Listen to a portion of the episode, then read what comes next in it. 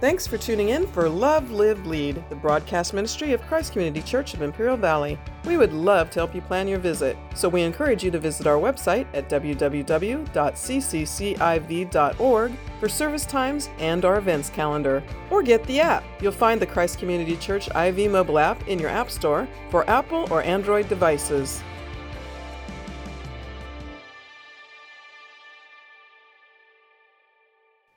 This night is no different. He's lying there as skinny as can be because he just can't stomach to eat another one of those dehydrated meals. Skinnier than he's been in a long time. And he's hungry, but he's just so tired of the same thing all the time. So he'd rather be hungry than eat another meal, another one of those MREs. He's lying there in the dirt with his sack under his head, and the sky is an ominous shade, an ominous hue of red and orange. It's red and orange because the wells, the oil wells, have all been lit. And so it's causing this mysterious, this eerie glow all across the horizon. There's no silence for his sleep.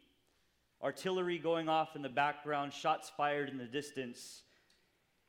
He learned long ago to stop taking his boots off before he'd lay his head down for the night because he'd always wake up and have to put them right back on.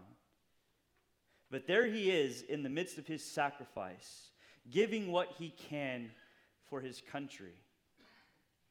Sleep deprived, hungry beyond imagination, and lonely beyond words, even in the midst of his brothers. And he's lying there at night, clutching a picture of his newborn son that he's never met, staring at the picture by flashlight, longing for home, but knowing that it's not going to come anytime soon sacrifice. An amazing picture of sacrifice. We had these veterans stand who have given of their time, given of their family's time, given of their resources, given portions of their life to go and to serve our country to protect our freedoms, the freedoms that we take for granted so often. And their sacrifice is harrowing. But all of us, sacrifice in one form or another. Maybe your sacrifice is a little more subtle. Mothers who are in this room, do you remember holding your child for the first time and looking down into your child's eyes and thinking to yourself, there isn't anything that I wouldn't do for this little baby? I would give anything for this little baby. It's the dad who's taking extra hours or maybe even working a second job to provide for braces for his daughter it's the husband and wife that work tirelessly out in the hot sun, picking lettuce in the field so that their children can have a better future and have an education and have a better life than they ever could have dreamed of. Sacrifice. We all sacrifice in some way or in some form or, another. The secret to sacrifice and the reason why we sacrifice is we sacrifice when the object of our sacrifice is worthy of our sacrifice. That baby is worthy. That daughter with the crooked teeth, she's worthy. Those children in home that are getting an education because of the hard work of those parents, they're worthy. And that country that the veteran is fighting for is worthy in all of their eyes of their sacrifice. You see, love will always demonstrate itself through sacrifice. You will always know when you are being loved or when you are loving another through what you're willing to sacrifice, to lay down on their behalf. And we're never closer to the heart of God than we, we are in a spirit and a demeanor of sacrifice. We never quite know the Lord the way we know the Lord when we're giving of ourselves for something or someone that we love dearly. Have you ever been in that place? Where you put aside your own selfish ambitions and desires, your own needs and wants, your own dreams, so that you can pursue the dreams of another, so that you can aid or help someone else fulfill their call, their destiny in life. Jesus was that kind of lover. He loved so desperately that he made and he gave the ultimate sacrifice for you. And if it had only been you, he would have made that sacrifice only for you. If you were the only person in this sanctuary this morning, if you were the only person that would ever come to the saving knowledge of Jesus Christ, he would have went to the cross for you because that's how much he loves you. And so, if we are going to truly be pursuers of God, if we're going to pursue God the way God is worthy of being pursued, we have to know what it means to sacrifice, to lay down a portion of ourselves to lift another up, to give a portion of our desires and our dreams so that another can be blessed. Make no mistake, though, sacrifice is never easy. As a matter of fact, sacrifice is always costly. Always. Sacrifice is costly. Do you know why? Because sacrifice involves surrender. We have to surrender, lay something down of ourselves in order to uplift another. Open your Bibles to Genesis chapter 22 with me. We're going to begin here today, this morning. We're going to move around a little bit, but we're going to begin in Genesis. And in Genesis, we have this amazing account of God, Genesis 22. It's an amazing account of God coming to Abraham and saying, Abraham, I want you to make the ultimate sacrifice. Yes, I know that I promised that through your seed, all of the nations of the world will be blessed. I realize that your son, the son of promise, your only son Isaac, the only son of promise, Isaac, is the one that you're assuming all of these blessings will come through. But God comes to Abraham in Genesis 22 and he says, I want you to make the ultimate sacrifice. Read verse 2 with me. God says to Abraham, Take now your son, your only son Isaac, whom you love, and go to the land of Moriah. The word Moriah literally means foreseen of Jehovah. God sees what's going to happen. And it's interesting that on the same mountain range, Jesus would be crucified years later. Foreseen of Jehovah. God knows his plan. God knows the story that he's writing. God knows exactly what he's asking Abraham to do. But he says, I want you to go to the land of Moriah and offer there Isaac. Offer him as a burnt offering on one of the mountains of which I shall tell you. To offer him up, the word means to lift up and to surrender. To lift up, to offer up, to extend out and to say, I am giving this part of myself to you. God is calling Abraham to do the unthinkable. He says, Take that son, your only son, and I want you to offer him up to me there as a burnt offering. Imagine what must be going through Abraham's mind. He's going to have to slay his son and then watch his son be burned in order to worship God the way God is calling him to worship. Verse 3 So Abraham rose early in the morning. He saddled his donkey. He took two of his young men with him and Isaac his son. He split the wood for the burnt offering and arose and went to the place of which God had told him. On the third day, three days it took to travel about 50 miles. 50 miles from Beersheba to where the sacrifice was to take place in Moriah or at Moriah.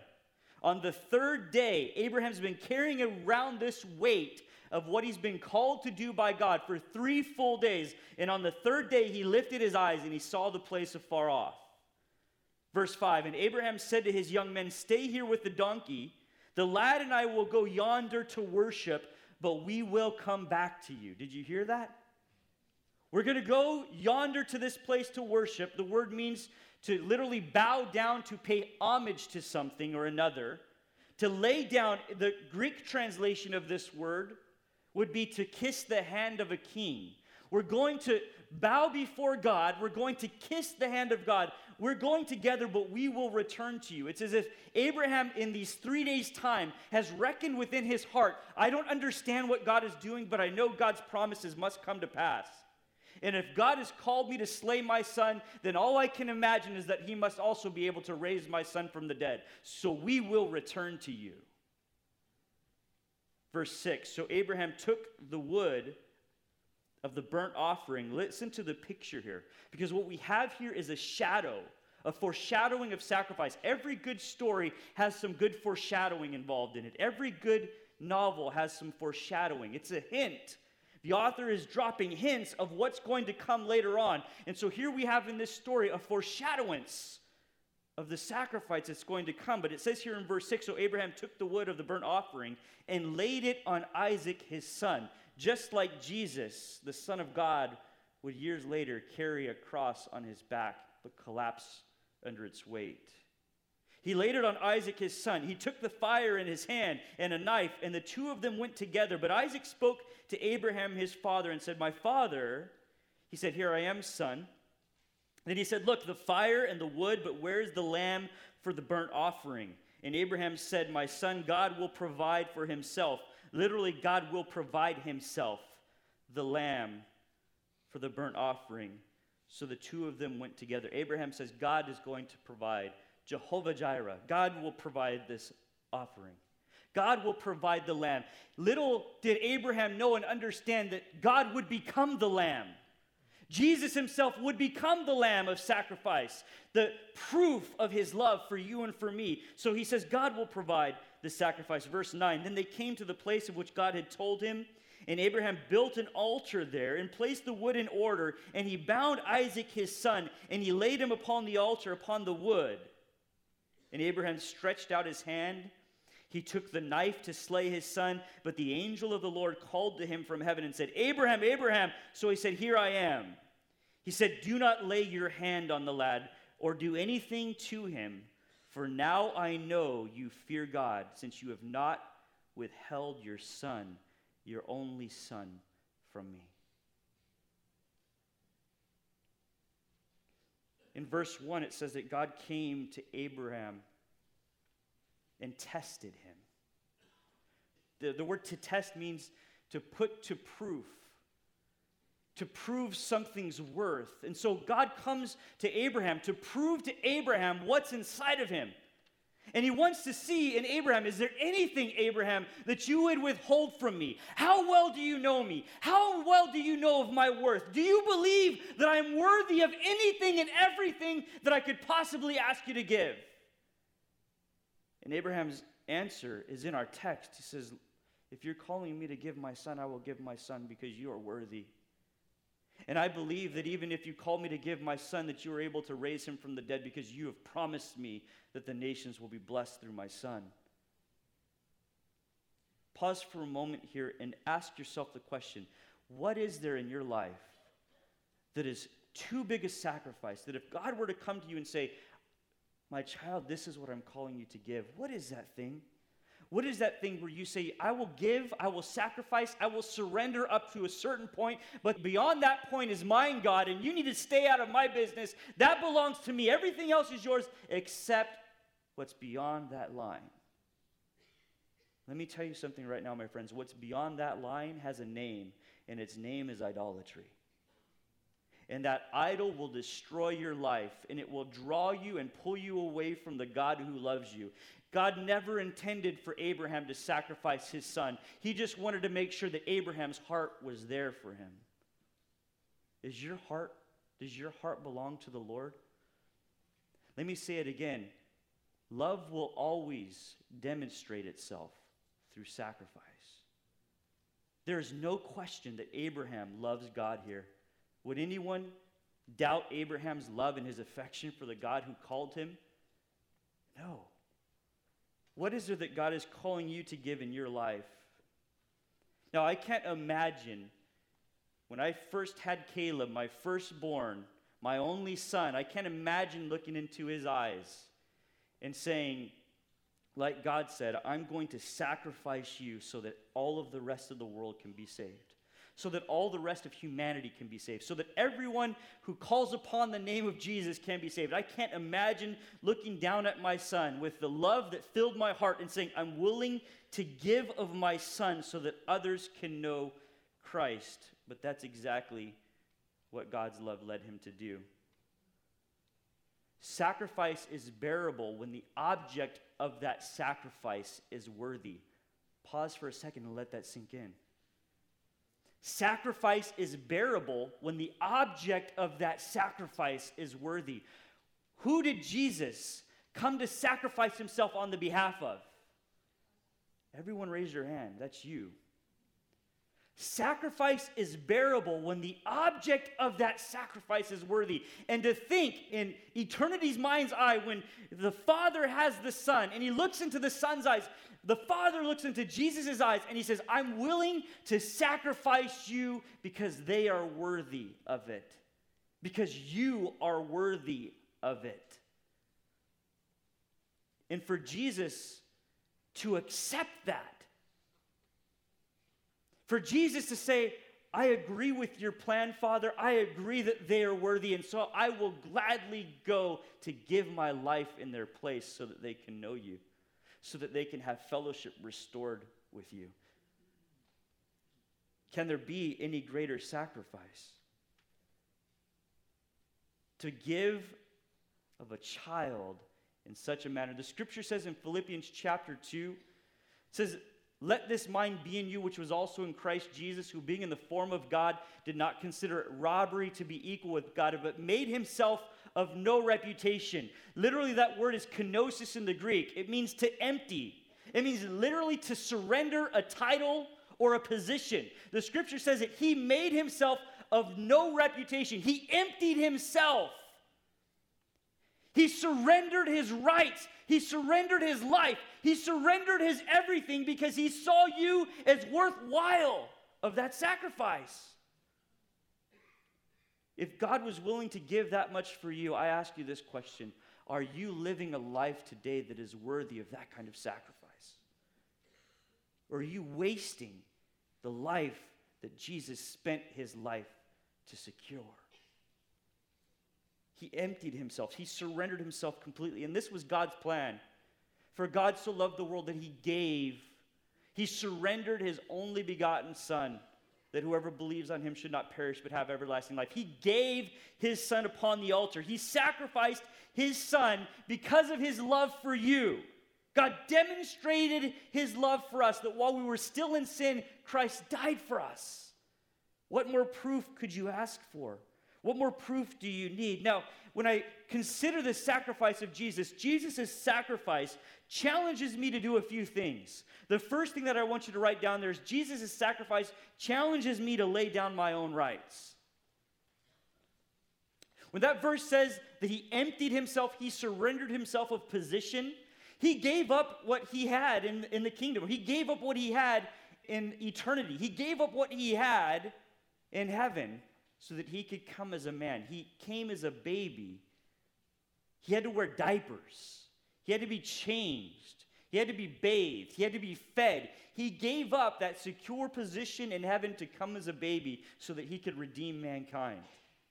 He gave up a portion of what he deserved, he gave it over freely. Now, this goes against the capitalistic mindset of America right? Capitalism says you make the most, you do the most, and you look out for number one. And there's, there's nothing wrong with, with capitalism if it's focused in the right areas. If it's selfishness, if it's for pride's sake, then it's wrong. But if you're trying to do what you can, to earn what you can, to raise what you can, so that you can be a blessing to God in the kingdom, then amen, go for it. But listen to this Jesus gave of himself, he gave something up. He gave a portion of his liberty, he gave a portion of what he deserved so that he could come and redeem you. In 1 Corinthians, there was a problem happening, and there were people that were eating meat sacrificed to idols, and it was stumbling their brothers in Christ. They kept eating it. They kept eating it. They kept eating it. And Paul says this He says, You might have the liberty to eat that meat, but you cannot use that liberty to stumble your brother in Christ. If it's stumbling the person next to you, stop eating the meat. You understand what I'm saying? He's saying give up a portion of that liberty that you have. When it comes to alcohol at this church, we've chosen, leadership has chosen to abstain from alcohol because we minister to men and women who are coming out of addiction. So we give up that liberty because it's more important to us to minister to people who are coming out of addiction. And what would they think if they see the pastor drinking a beer? They think, you know what, if the pastor can drink a beer, I can drink a beer, I can do it in control, and then they're right back in the pit that they started in. Now, is drinking wrong? No, the Bible says being drunk is wrong. But we choose as leadership to give up that liberty because we want to reach people with the gospel. We don't want to stumble our brother or our sister. You understand? In First Corinthians, they were also having a trouble, they were suing one another. And this is what Paul says to him. He says, You know what? You guys should just allow yourselves to be wronged rather than to sue your brother or your sister. You're, you're making a mockery of the kingdom. You're not being a good testimony. You should just let yourself be wrong. You should give up a portion of yourself. Now, here's the thing the Bible speaks and teaches in paradoxes. The, the scripture says that the greatest is the one who serves the most. Have you read that? The Bible doesn't say the greatest is the one who has the most servants. The greatest is the one who serves the most people. The scripture says that the first will be last, but the last will be first. Right? There's nothing wrong with wanting to do well and wanting to be successful and being driven to succeed. But why are you doing it? What's your motivation? Is your motivation to bring God glory or is your motivation to have another car in the garage? Giving up a portion of yourself so that you can see the kingdom advance. This is what Jesus' sacrifice challenges me to do on a daily basis, challenges me to do every day. Not only are we to give up or lay down or surrender some of our rights, we're to surrender or lay down some of our desires. Some of our desires. In Philippians chapter 2, says, Let nothing be done through selfish ambition or conceit, but in lowliness of mind, let each esteem others as better than himself. Let each of you look out not only for his own interests, but also the interests of others. To not be selfish, to not be conceited. The word means to brag or to boast, but to have a lowly, humble, a sense of humility in your life that you esteem others as greater than yourself, that you regard them or consider them and their needs more important than your own, to give up some of your own desires, to lay them down so that you can be a blessing to those around you, to think of yourself second and to think of others first. What would the world look like if we all esteemed others' needs as greater than our own? What would the world look like if we all had the mindset of humility, not a mindset that we were bragging or conceited and treating one another with conceit? Would, would we have the issues that we're having politically today if we all put other people's needs above our own? If we all thought about other people first, what, what would happen if we started treating people with dignity and humility?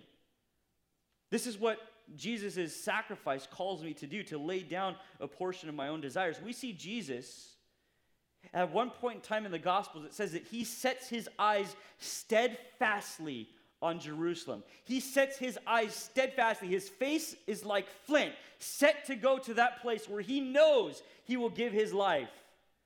That isn't his desire. That's not what he wants, but that's what's needed for all of us. And so he sets his mind and he will not be deterred. He has laser focus on going to the cross. At another point in time in Scripture, in, in, John chapter 4, it says that he needed to go through the area of Samaria. Now, for a Jew to go through a Samaritan village was taboo. They wouldn't find themselves there for anything. They would go around Samaria whenever possible. But the scripture says that Jesus needed to go through Samaria because he had an appointment with a woman at the well. And when he shared with the woman at the well, she went back and she shared with everyone else what he had said. And revival took place in Samaria. He needed to go through Samaria. It wasn't about him. It was what God was calling him to do. It was what God had ordained him to do. And so he set his face to do it, and he would not be detoured. What would the world look like if we all had the same heart that Jesus has when he says, I'm not going to think of myself in this situation, but I'm going to think about the good that I can do if I minister and if I serve these people? I'm called to lay down my rights. I'm called to lay down, surrender my desires, and I'm also called to lay down or surrender my life. Just like Jesus lays down and he surrenders his life upon the cross, I'm called to lay down my life.